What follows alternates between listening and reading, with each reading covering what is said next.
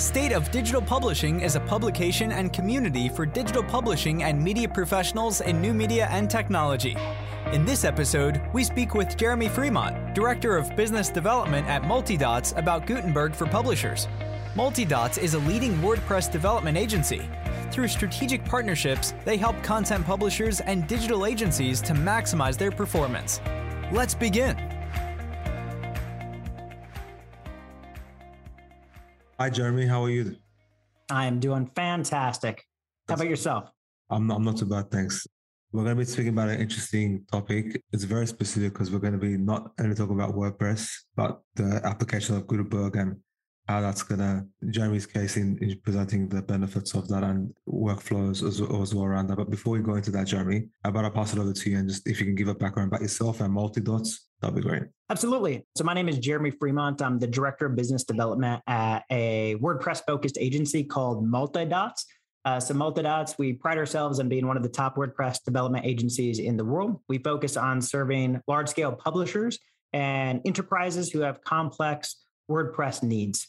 Um, so a lot of people come to us who have mission critical projects, tight timelines, and our current goal of what we are trying to do is we have an ambitious goal um, for our work to be able to make an impact on 1 billion people's lives on a monthly basis. So right now we're about 15% of that goal. And in the next three years, we'd love to be able to make that metrics because our goal here is to be able to serve people and solve problems.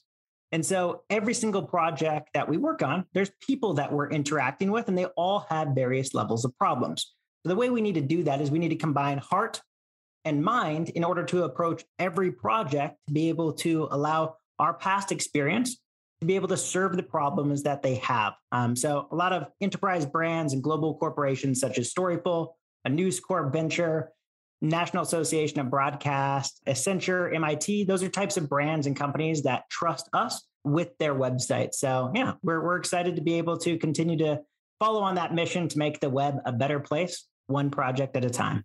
Indeed, and I guess with 43% or 45%, depending on where you rate of sites being on WordPress, that's gonna obviously help you get there closer. So that that will continue to help as long as uh, WordPress continues to go up and up as far as uh, the amount of sites that are powered by WordPress. It's going to allow us to meet that goal. And just to give some context, about 1 billion people, as of 2021, there's about four and a half or so billion people that are connected to the internet.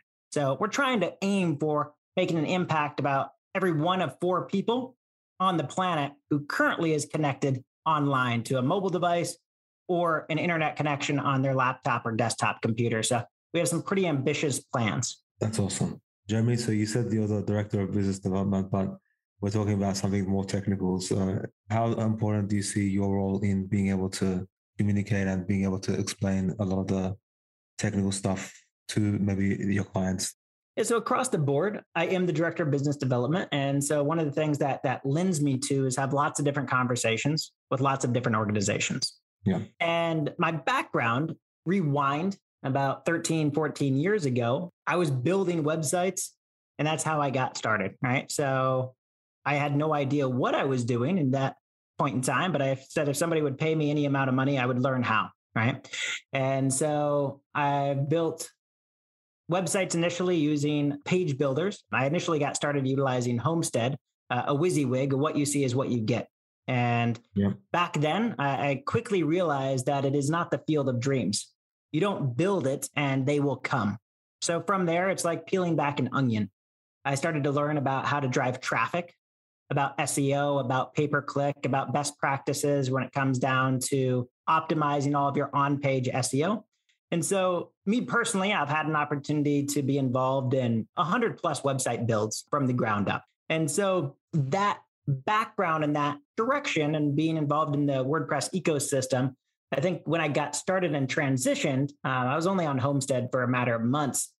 When I transitioned over to WordPress, it was, I don't know, WordPress probably like 2.4 or something. I mean, it was a while ago. And so I have had an opportunity to, I think that's the benefit. Any client that I have a conversation with, if I'm not able to have a, a certain technical prowess and understand, at, at least at a 10,000 foot overview, from the strategic point of view, I don't feel that I would be well suited to be able to understand if like our agency would be a best partner for their needs, right? And we're not always the best partner for every single project. And that's the beauty of WordPress being eco uh, or being um, open source. The ecosystem is so kind, so open armed to be able to bring you in. And I think that's one of the things that's allowed WordPress to grow, right?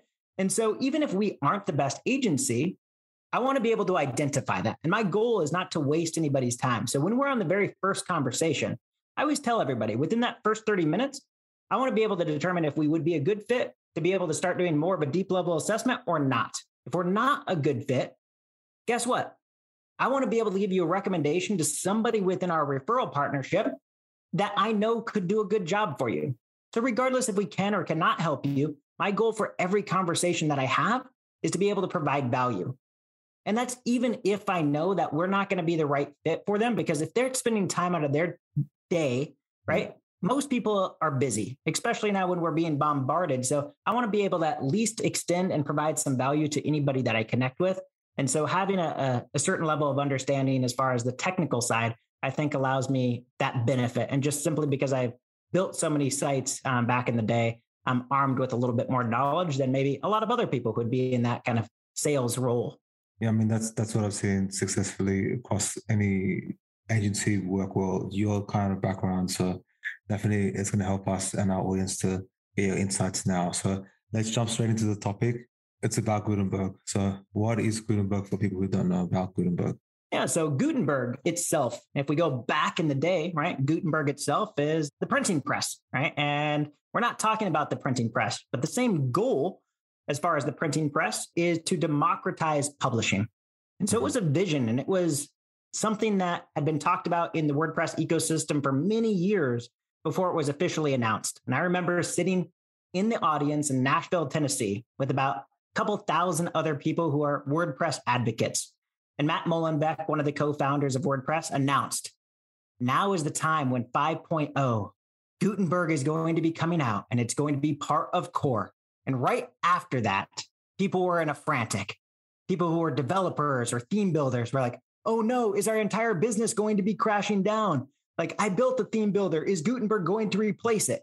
So, the goal of Gutenberg in the ecosystem of WordPress is to extend and make publishing more accessible to more people without it having to be as development focused. So, yes, in certain instances, it is going to be essentially building Lego blocks, if you will, hmm. about your page. So, a lot of people might be familiar with Medium or Notion, the software, and each of those would be like a block system. So if you want to add in a block, for example, of a header, of an image gallery, you'll have natural items that are part of WordPress core. So it has taken it from what was called the classic editor over to Gutenberg. So it's essentially the new frontier. And this transition happened around November 2018 ish, is when that conference took place. And so every single month and every single year afterwards, right, we're now at a frontier of WordPress 5.9, right? And so Gutenberg itself has been part of the ecosystem. And the thing that I'm really excited about it is the fact that I've seen the vision come into life where at first a lot of people were slow to adopt, but those who really dove in have started to see the power of WordPress being more agile in a sense where you can get more out of it and yet you can get the ability to empower those who might not have been able to be able to be as comfortable with WordPress in the past as they are today. And it's an easy system to adopt. It's an easy system to get to know and be familiar with and be able to extend your website um, in a style that's going to match your needs. In the latest version of WordPress, right now, you have full site editing capabilities. And so, what I mean by that is full site editing, the header the body, which was the only thing that you could control before within the block ecosystem, but now it's the header, the body, and the footer. So it gives you an ability to really have full ownership and control to be able to make modifications to the site. So you can think of Gutenberg as the digital way to democratize publishing, to empower more people to be able to publish and build their sites. And I think one of the reasons, if we look at it as the business logic, I believe Matt Mullenweg and the other primary members behind uh, WordPress and the Automattic company, they were looking at the growth of companies like uh, Wix and Squarespace just seeming to be an easier platform for people to be able to build. Some people were afraid of all the themes and the plugins and how to install WordPress. So I think it was also a way to help continue to expand the percentage of the internet that is powered by WordPress. And I think that ultimately, yes, a lot of people are scared, but most people are scared when there's something new that's introduced. But I think it's been uh, really a positive impact overall. I mean, you touched upon it a little bit earlier, but you said that in comparison to other page builders and stuff, that it's light code and because it's within the WordPress ecosystem, it's a lot more agile to do. Publishers might say, well, you know, I've spent so much time already on these page builders. I don't want, I'm, I'm not bothered using Gutenberg. You know, there's even like plugins in the earlier days of 5.1 where you, you can actually add the classic editor to keep the same version and all that type of stuff. Like, why should publishers still care about using that, even if they say, like, I'm, I'm happy with what I have with Elementor or the type of solutions, for example? And there's a lot of solutions out there. And I'm not going to he- sit here and harp on a negative fashion on, you know, anything Elementor, Divi, Beaver Builder, what have you, right? Mm-hmm. They all have their place in their time. But anytime that you actually add on additional weight to your site through a page builder, oftentimes you're going to have more CSS and JavaScript and, and more code that is going to be loaded, even if it's not necessarily critical to the page itself. So, publishers, the reason that a lot of publishers are ditching the page builders and going for native WordPress sites is because they want to be able to be conscious of how do they actually have a little bit more advantage when it comes down to page speed and performance. Also, enhanced security, right? The more plugins you have, the more different themes, all of those have to be constantly up to date, right? And yeah. if you don't have your WordPress instance up to date, people actually have a negative connotation sometimes when they think of WordPress because they say, oh, it has security flaws. Well, there's ways actually to get around those security flaws if you actually this have episode a is brought to you by State of Digital Publishing, on, like a platform and network for digital publishing professionals. A lot of those updates for Become you, a so member and receive access to exclusive insights, issues. But reports, publishers, what I've seen, guides, ready-to-use templates, they're going and other resources for digital publishers. How to have the Click highest level of performance that they possibly more. can on their site, and they're also looking for a way to extend the details of the editing experience so that it's streamlined throughout. I've seen a lot of publishers who might have actually have a mix between some classic editor, some that are on Elementor. Um, and so everybody doesn't have a clear understanding of what that publishing workflow looks like. So then it takes longer to publish. You produce less content. It costs more money, physical time of those editors taking the time, energy, and effort to be able to change things. And if everybody's just using one platform, you can come up with systems and processes, especially in a distributed world that we're at now, so that they can publish as quickly as possible, know that their website is the least bloated so that they can actually meet and match some of the core web vitals instances, which is going to give them an SEO advantage, get more traffic, get more eyeballs, increase their actual ad revenue or their affiliate revenue if they're in performance marketing. Um, mm-hmm. So that's why publishers are choosing to make the investment, go through that learning curve, and really dive into Gutenberg and the native version of WordPress in today's day and age. That's what I've seen from the conversations and the publishers that we happen to be able to serve. There's a report from HTTP Archive I shared with you a little bit earlier about the performance of each of the CMSs. It seems like WordPress is gradually improving its core web vitals. Do you think Gutenberg has been a reason why that's been a slight improvement from your opinion, or is there overall advancements around that and, and why they're still lagging yeah, so I think uh, across the board, Gutenberg is going to be one of those big reasons why you've seen an uptick.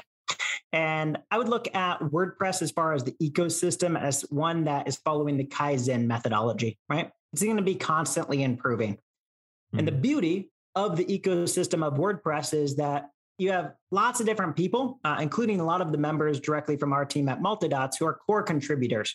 So, core contributors, every single version of WordPress, there's hundreds of people from around the globe we're contributing to the next version and the next release. Yeah. I believe that if we look at that graph in a long enough duration, that WordPress will come out to excel. And one of the other things that I didn't touch base on, you you asked like, why would somebody switch?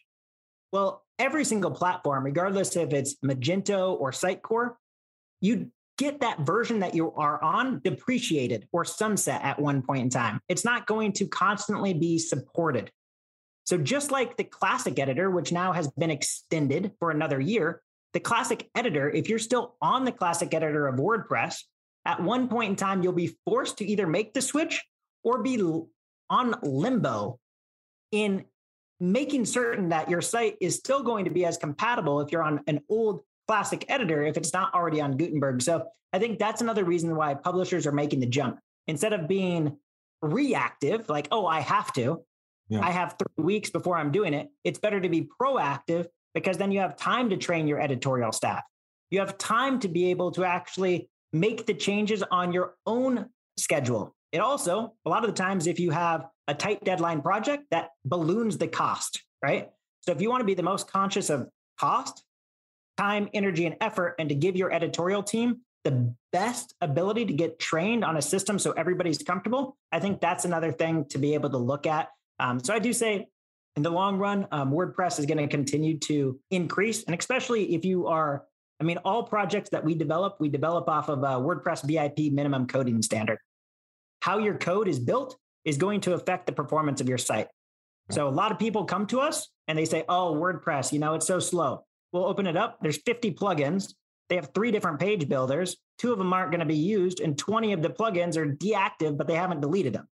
Well, guess what?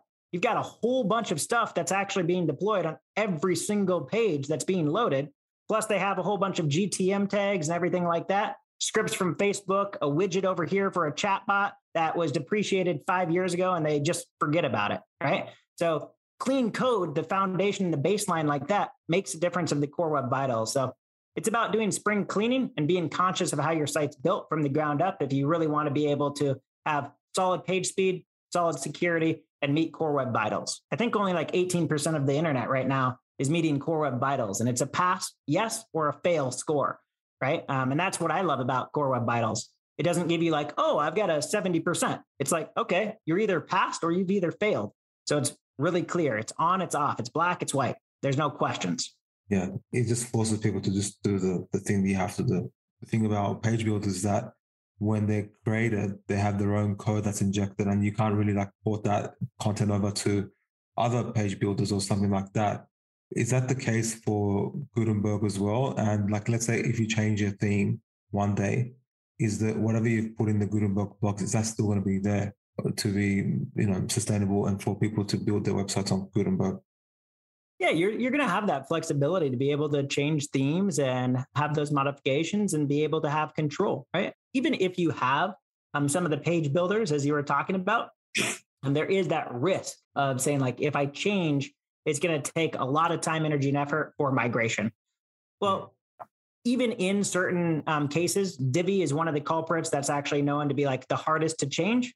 We've migrated Divi sites, but yeah, we had to build a custom script in order to migrate over. So it's still possible.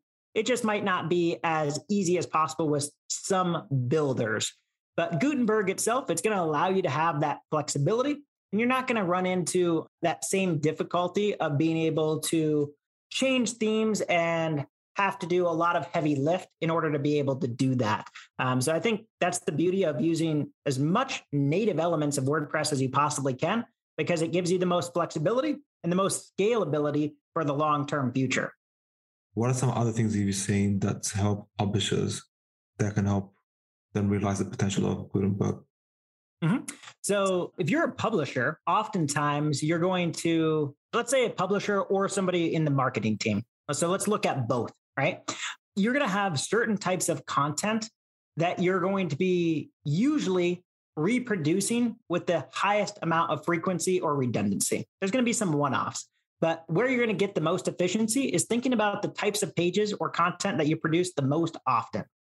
And so if you identify, let's say 80% of the types of content that I'm going to be producing fall in this silo. So let's say that you are a growing SaaS company yeah. and you're growing from 40 people to 90 people on your marketing team over the course of the next year because you've just got some funding. So now you're going to be producing lots of different landing pages. And those landing pages, you're going to be driving lots of different traffic to from lots of different sources. Those mm-hmm. landing pages will have a lot of similar elements. So let's say the top is going to be the header element and there's going to be a call to action button that's going to be there. And then down below, there's going to be some statistic boxes, some credibility I- items. So, what you can do is you can actually have a pattern that you create, and it will be a pattern that you can choose from. And think of it as like building blocks that have already been put together that follow a certain flow. So, now what you can do is you can choose a specific pattern. And let's say that you have five different ones that are built with their own unique flavor for the different industries you serve. So now the person on the marketing team chooses a pattern. It has all of the foundation built for them. They don't have to think about building it from scratch. And now all they have to do is they have to change out the lorem ipsum dolem. So the placeholder text, the placeholder images, the placeholder credibility details. And now it empowers them to be able to produce a brand new landing page that they need to in 20% of the time before what they had to do is they had to actually make a request over to their design team. The design team had to actually build it out. And then it had to go over to development. And then development on their custom CMS, they had to go and build it. So it might be like two weeks. The two weeks in order to be able to produce a new landing page for, let's say, an event that's right around the corner. That's two weeks that you haven't been able to drive traffic, right? So if we know the types of content or the types of blocks we can build reusable blocks or patterns that are built to match your brand, look and feel and identity. The other thing is large scale companies and enterprises want to give power to their marketing and editorial staff, but at the same time, they don't want to give too much power. So let's say that your brand colors are blue, purple, and gray. Mm-hmm. You want to keep all of your color scheme around blue, purple, and gray you don't want one of your editors to add in a new button and that button to look like it's yellow, right? So you can build in governance to the blocks. So now you can change colors, but instead of having the rainbow of colors, you can actually choose from your three brand colors. So now it gives more confidence to the organization to empower their teams to be able to publish quicker, faster, and more inexpensively and so when they're making an investment and you actually spend time, I think this is where a lot of agencies miss the gun, or maybe companies miss the gun, is they're really eager to get started on a project right away, but they they skip the planning phase. They don't have a, a well-written scope of work document that maps out how you're going to build everything. So any large scale project that we do, we produce, you know, a 40 to 80 page scope of work document that says, here's how we're going to build every section of the site. Here's the module we're going to build. Here's the custom Gutenberg block that we're going to build. Here's the functionality. Here's the third party API we're connecting into in order to pour all the information from all of these forms into Salesforce. So we understand that. And having that blueprint allows everybody to sign off on it to be able to be confident of the new build before you get started. Another thing, I mean, and this is WordPress by itself, right? Yeah. But you can build in custom user roles. So let's say that you have a lead editor. And let's say underneath of them, they have five different members of their team, of their editorial staff that actually are allowed to publish content. And then you have a row of 30 different writers that are all around the globe. So you want the writers and the editors to be able to go in and create new posts or articles, but you don't want them to be able to publish. Yeah. So you can actually build in that editorial flow so that you have the editors um, that have the right user role to be able to actually review and publish itself. You also can build in different details to be able to publish at a, a certain future date. Another big thing when it comes down to the publishing world is Google loves fresh content. And sometimes it takes a lot more time, energy, and effort to constantly produce brand new fresh content than it does an old piece of content that you could go back and refresh. Yeah. So if you have your original publish date and then you have latest update date, you're going to give Google things that they like. And another thing that I didn't touch base on is this is a feature that we hope one day to be able to help integrate into WordPress core. But we built anybody who's familiar with Google Docs. A cool thing about Google Docs is you edit one piece of content. You could have multiple editors editing at the same time or leaving comments. So a lot of people use, you know, like contently as far as producing or creating content. And then you would need to move your content over and pull it in to WordPress, right? Either through an API or some people copy and paste. Yeah. So what we built is we built uh, what's called Multicollab, M U L T I C O L L A B. It's a WordPress Google Doc style editing commenting plugin for WordPress. So right now you can comment, but you're commenting right within WordPress itself, yeah. right? And this is built in. If you're utilizing Gutenberg, you can take advantage of it, right? And so we have some publishers who love the process because it allows them to get rid of this whole third party system that they're using. In the distributed team, this really makes more of an editorial efficiency because then you can comment back and forth and leave it in draft state within WordPress. And then you can have all your comments, you can get all of your approvals, and then you're good to go without having to use a third party tool. So it can actually help cut down on licensing costs. It can allow everybody just to know one platform until, instead of several. Um, so things like that actually empower editorial staff even further. I think that's very exciting. And we're going to add that link into the notes. This episode is brought to you by State of Digital Publishing, a platform and network for digital publishing professionals. Become a member and receive access to exclusive insights, reports, how to guides, ready to use templates, and other resources for digital publishers. Click Become a Member to learn more. How do you think everything's going so far in general? I know you said that a few clients were excited about that. The second thing was around, you know, this is like sort of like an another alternative to like, you know, WordPress is an ecosystem of plugins. Like, do you think there'll be an ecosystem of blocks that would also be created, like alongside plugins? And what are your thoughts around that? Yeah, great question. So let's uh, tackle the first point first, which is around multicollab and how we see that it's going and what we see as far as happening next. So, number one, like any piece of software, we released with a small beta group, right? And that beta group, we allowed them to utilize it before it was ready for public release in order to see what they liked, what they disliked, make certain that we fix all the bugs, make certain that it's a stable um, version before we put it into the ecosystem of WordPress. One of the things that we were really excited about is we're Gold WordPress VIP agency platform, which is a platform specifically for large scale brands who care about speed, performance, and security. We also are the only agency that is both a technology partner and an agency partner. So we actually have had them reviewed the code to make certain it meets all of their criteria as far as security, code build, and quality. And right. so now what we've done is since it's now live and being utilized from multiple different organizations, we've conducted and we're in the process right now of actually conducting surveys with all of the clients who are using this. And we're collecting that data. So from all the data that's being collected, we should have that done within the next, I don't know, maybe 45 to 60 days. We're going to take whatever has been surfaced to the top as far as the highest priorities, as far as requests or wants. And then we're going to integrate that into the next version release. So what we see is we see instead of it just being a commenting functionality, we would love to be able to see just like Google Docs where two people are editing. Like I'm going to take the first three paragraphs and I'm going to take the bottom three paragraphs and you can have two editors editing at the same time.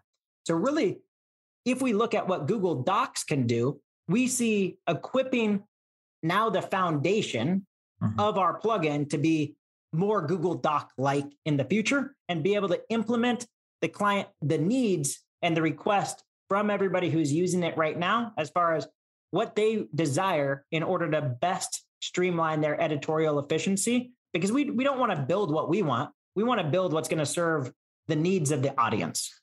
How soon do you think that'll become mainstream, the collaborative?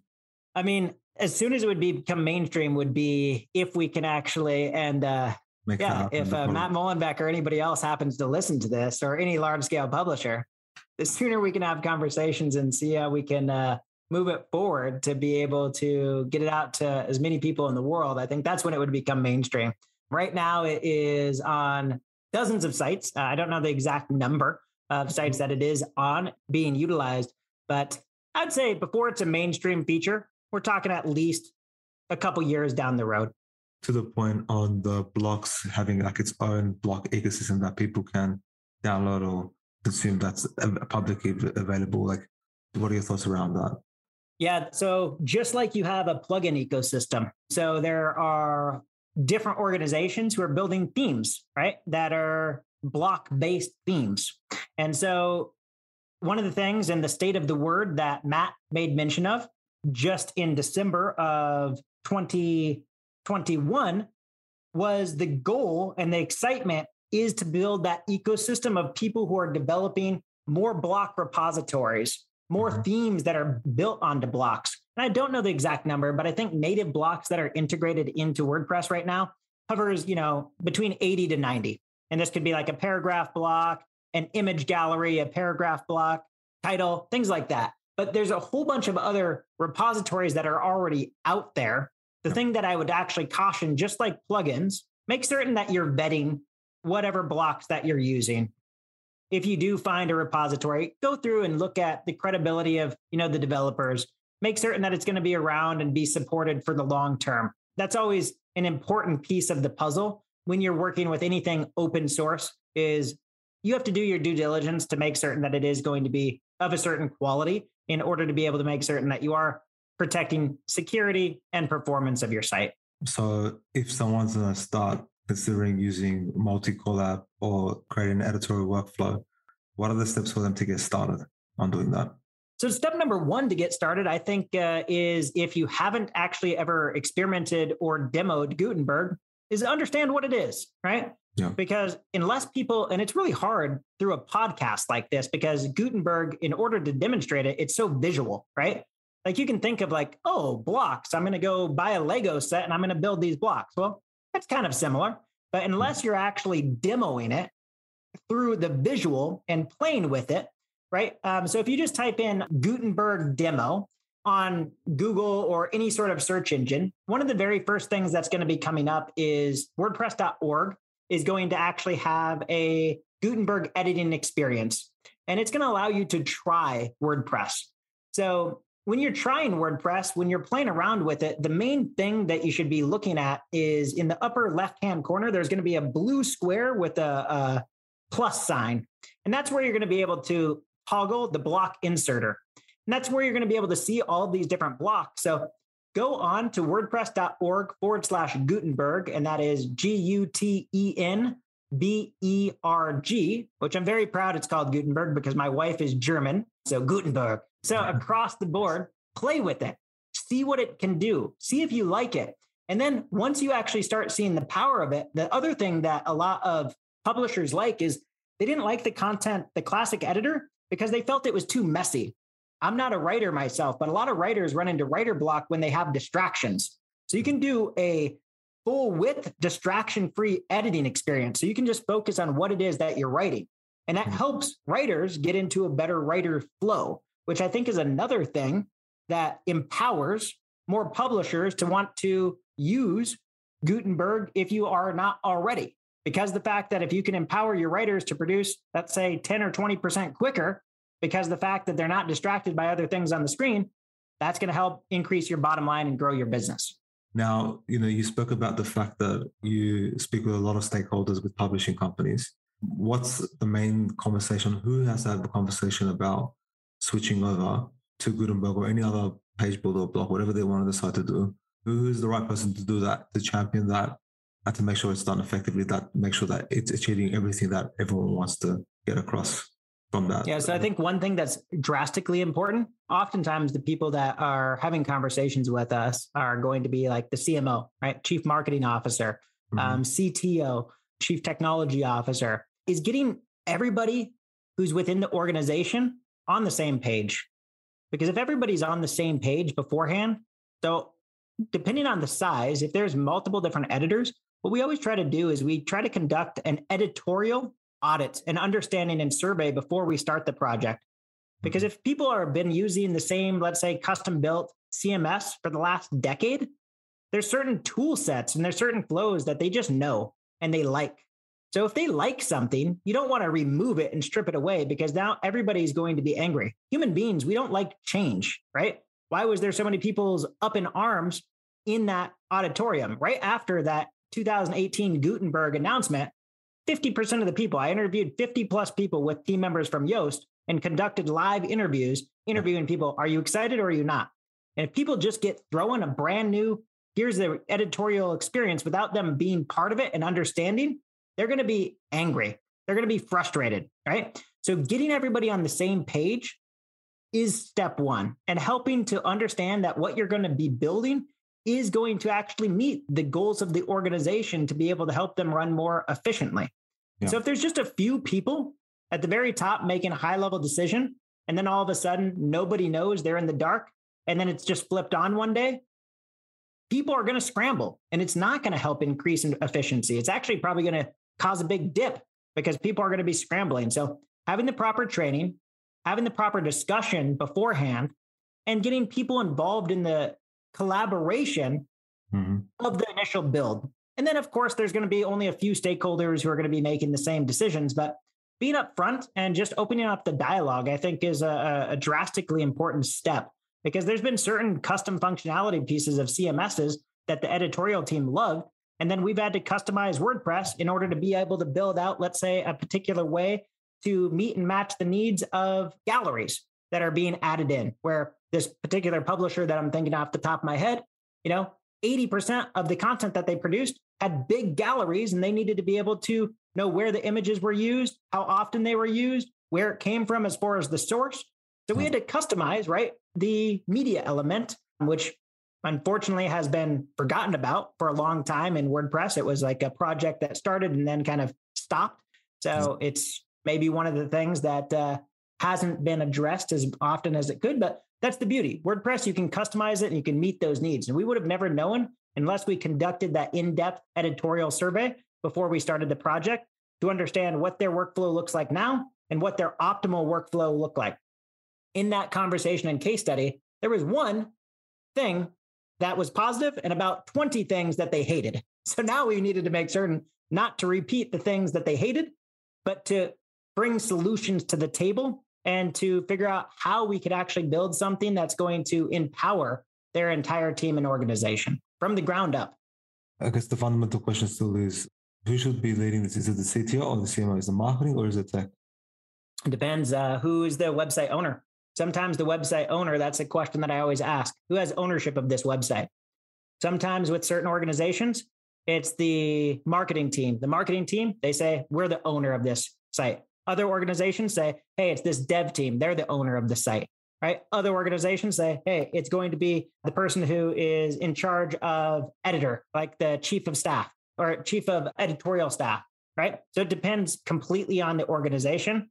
Whoever is the owner of the website in that organization should be the one who spearheads the approach to be able to take the next steps to be able to consider if Gutenberg's a good fit or not for that organization. Why do you think it varies so much? Like, is it just because of the the revenue model that they have, or like, you know, why do you think that the owner might vary between publisher companies?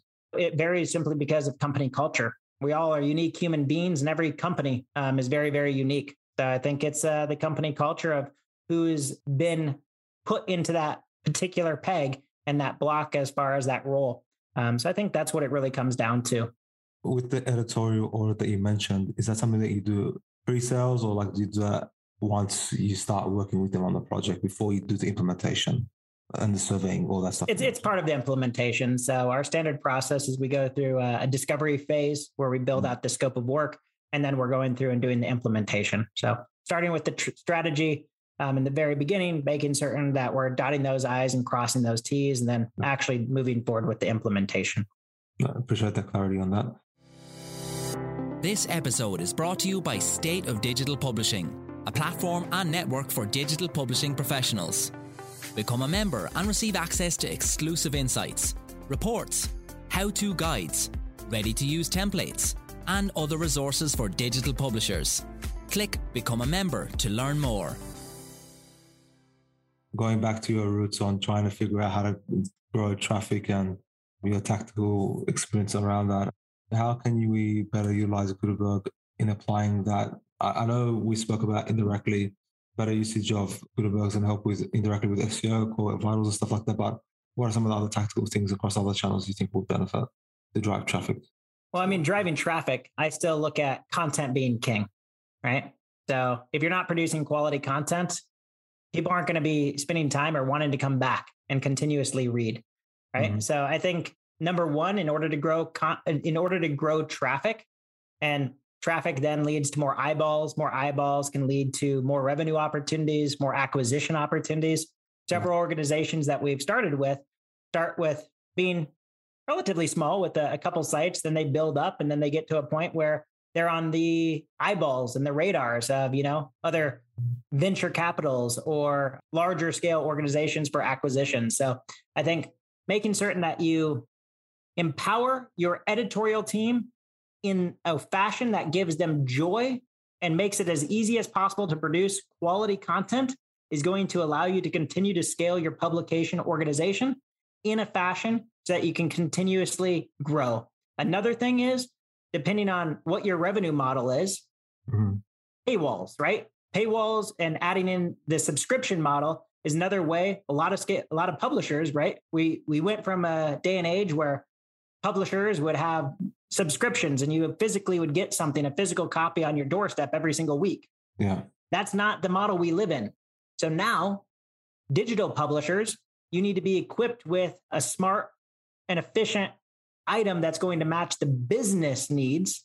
And you can set up, you know, paywalls on your digital publication that are going to empower. And I think also the cool thing about digital is you can have all of the data to track it and you can test a lot of different offers to different audiences or personalization for your segments based on the types of content that they're going to be reading. If you see that certain audience members are based in a certain geographic area are drawn to certain types of content, um, that's another big thing. Analytics, having proper analytics, like Parse.ly is uh, an analytical tool that just increases your scope of what's working for you on specific pieces of content a lot more so than like a, a Google Analytics. Um, I know GA4 was just released um, across the board. I haven't experimented with it enough myself to honestly know, um, but there's just certain you know dark spots where you're kind of with the blinders unless you're really taking analytics seriously. And I think that's the benefit of um, digital. Understand what's working, and if you spend the time, energy, and effort to go through your analytics, double or triple down on the things that work. If things aren't working, don't continuously keep producing that same type of content because it's not going to help you grow um, your revenue stream. No, absolutely. Publishing business is a content business. So you're speaking to the heart of all editors out there, essentially. So thanks for that. Do you have any final words or advice that you can share with our audience on this on the subject we spoke about today, or anything you think that's really important to consider for the WordPress ecosystem? So I would say across the board, for anybody who is out there who has not necessarily thought about the impact of your CMS to the business, I'd say come to it with a fresh, open mind to be able to explore and experiment because you might just be surprised of what you find. If you would be having this conversation a decade ago, the largest brands in the world were not powered by WordPress. A lot of them built a, a proprietary CMS from the ground up to meet their needs.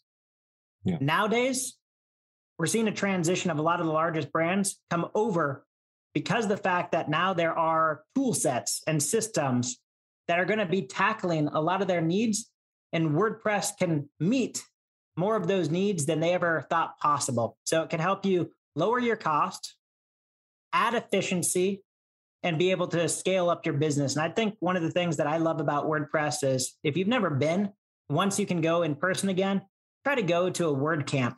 WordCamps happen locally all the way around the world. Yes. Super inexpensive, $50 or less in order to get a weekend surrounded by people in the WordPress ecosystem. I'd encourage everybody to do that. My very first WordCamp, I was used to spending a thousand plus dollars to go to a conference, and I was openly brought in with open arms to a wonderful, beautiful ecosystem where people are just so open and willing to share. Go check that out. And if that doesn't change your mind about the community of WordPress, then WordPress is probably not for you. So once Word WordCamps happen, look for one locally. Go there. It'll give you information from very beginner level all the way up to very expert level.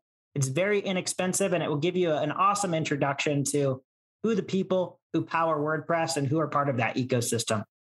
Thanks for that. And I love WordCamp myself as well. Like whenever they want the volunteers, there'll be like too many volunteers to wanting to take part in the event. So Jeremy, with that, thank you so much for your insights, your feedback on Gutenberg. Again, like we're not trying to sway people to do one or the other, but it's good to get your perspective on it. Thanks so much. Absolutely. Thank you so much for having me and the state of digital publishing. Appreciate you all. Have a wonderful day. You too. Thanks. Thank you for joining us on this episode of the State of Digital Publishing podcast. Listen to past and upcoming episodes across all major podcast networks. Follow us on Facebook, Twitter, and join our community groups.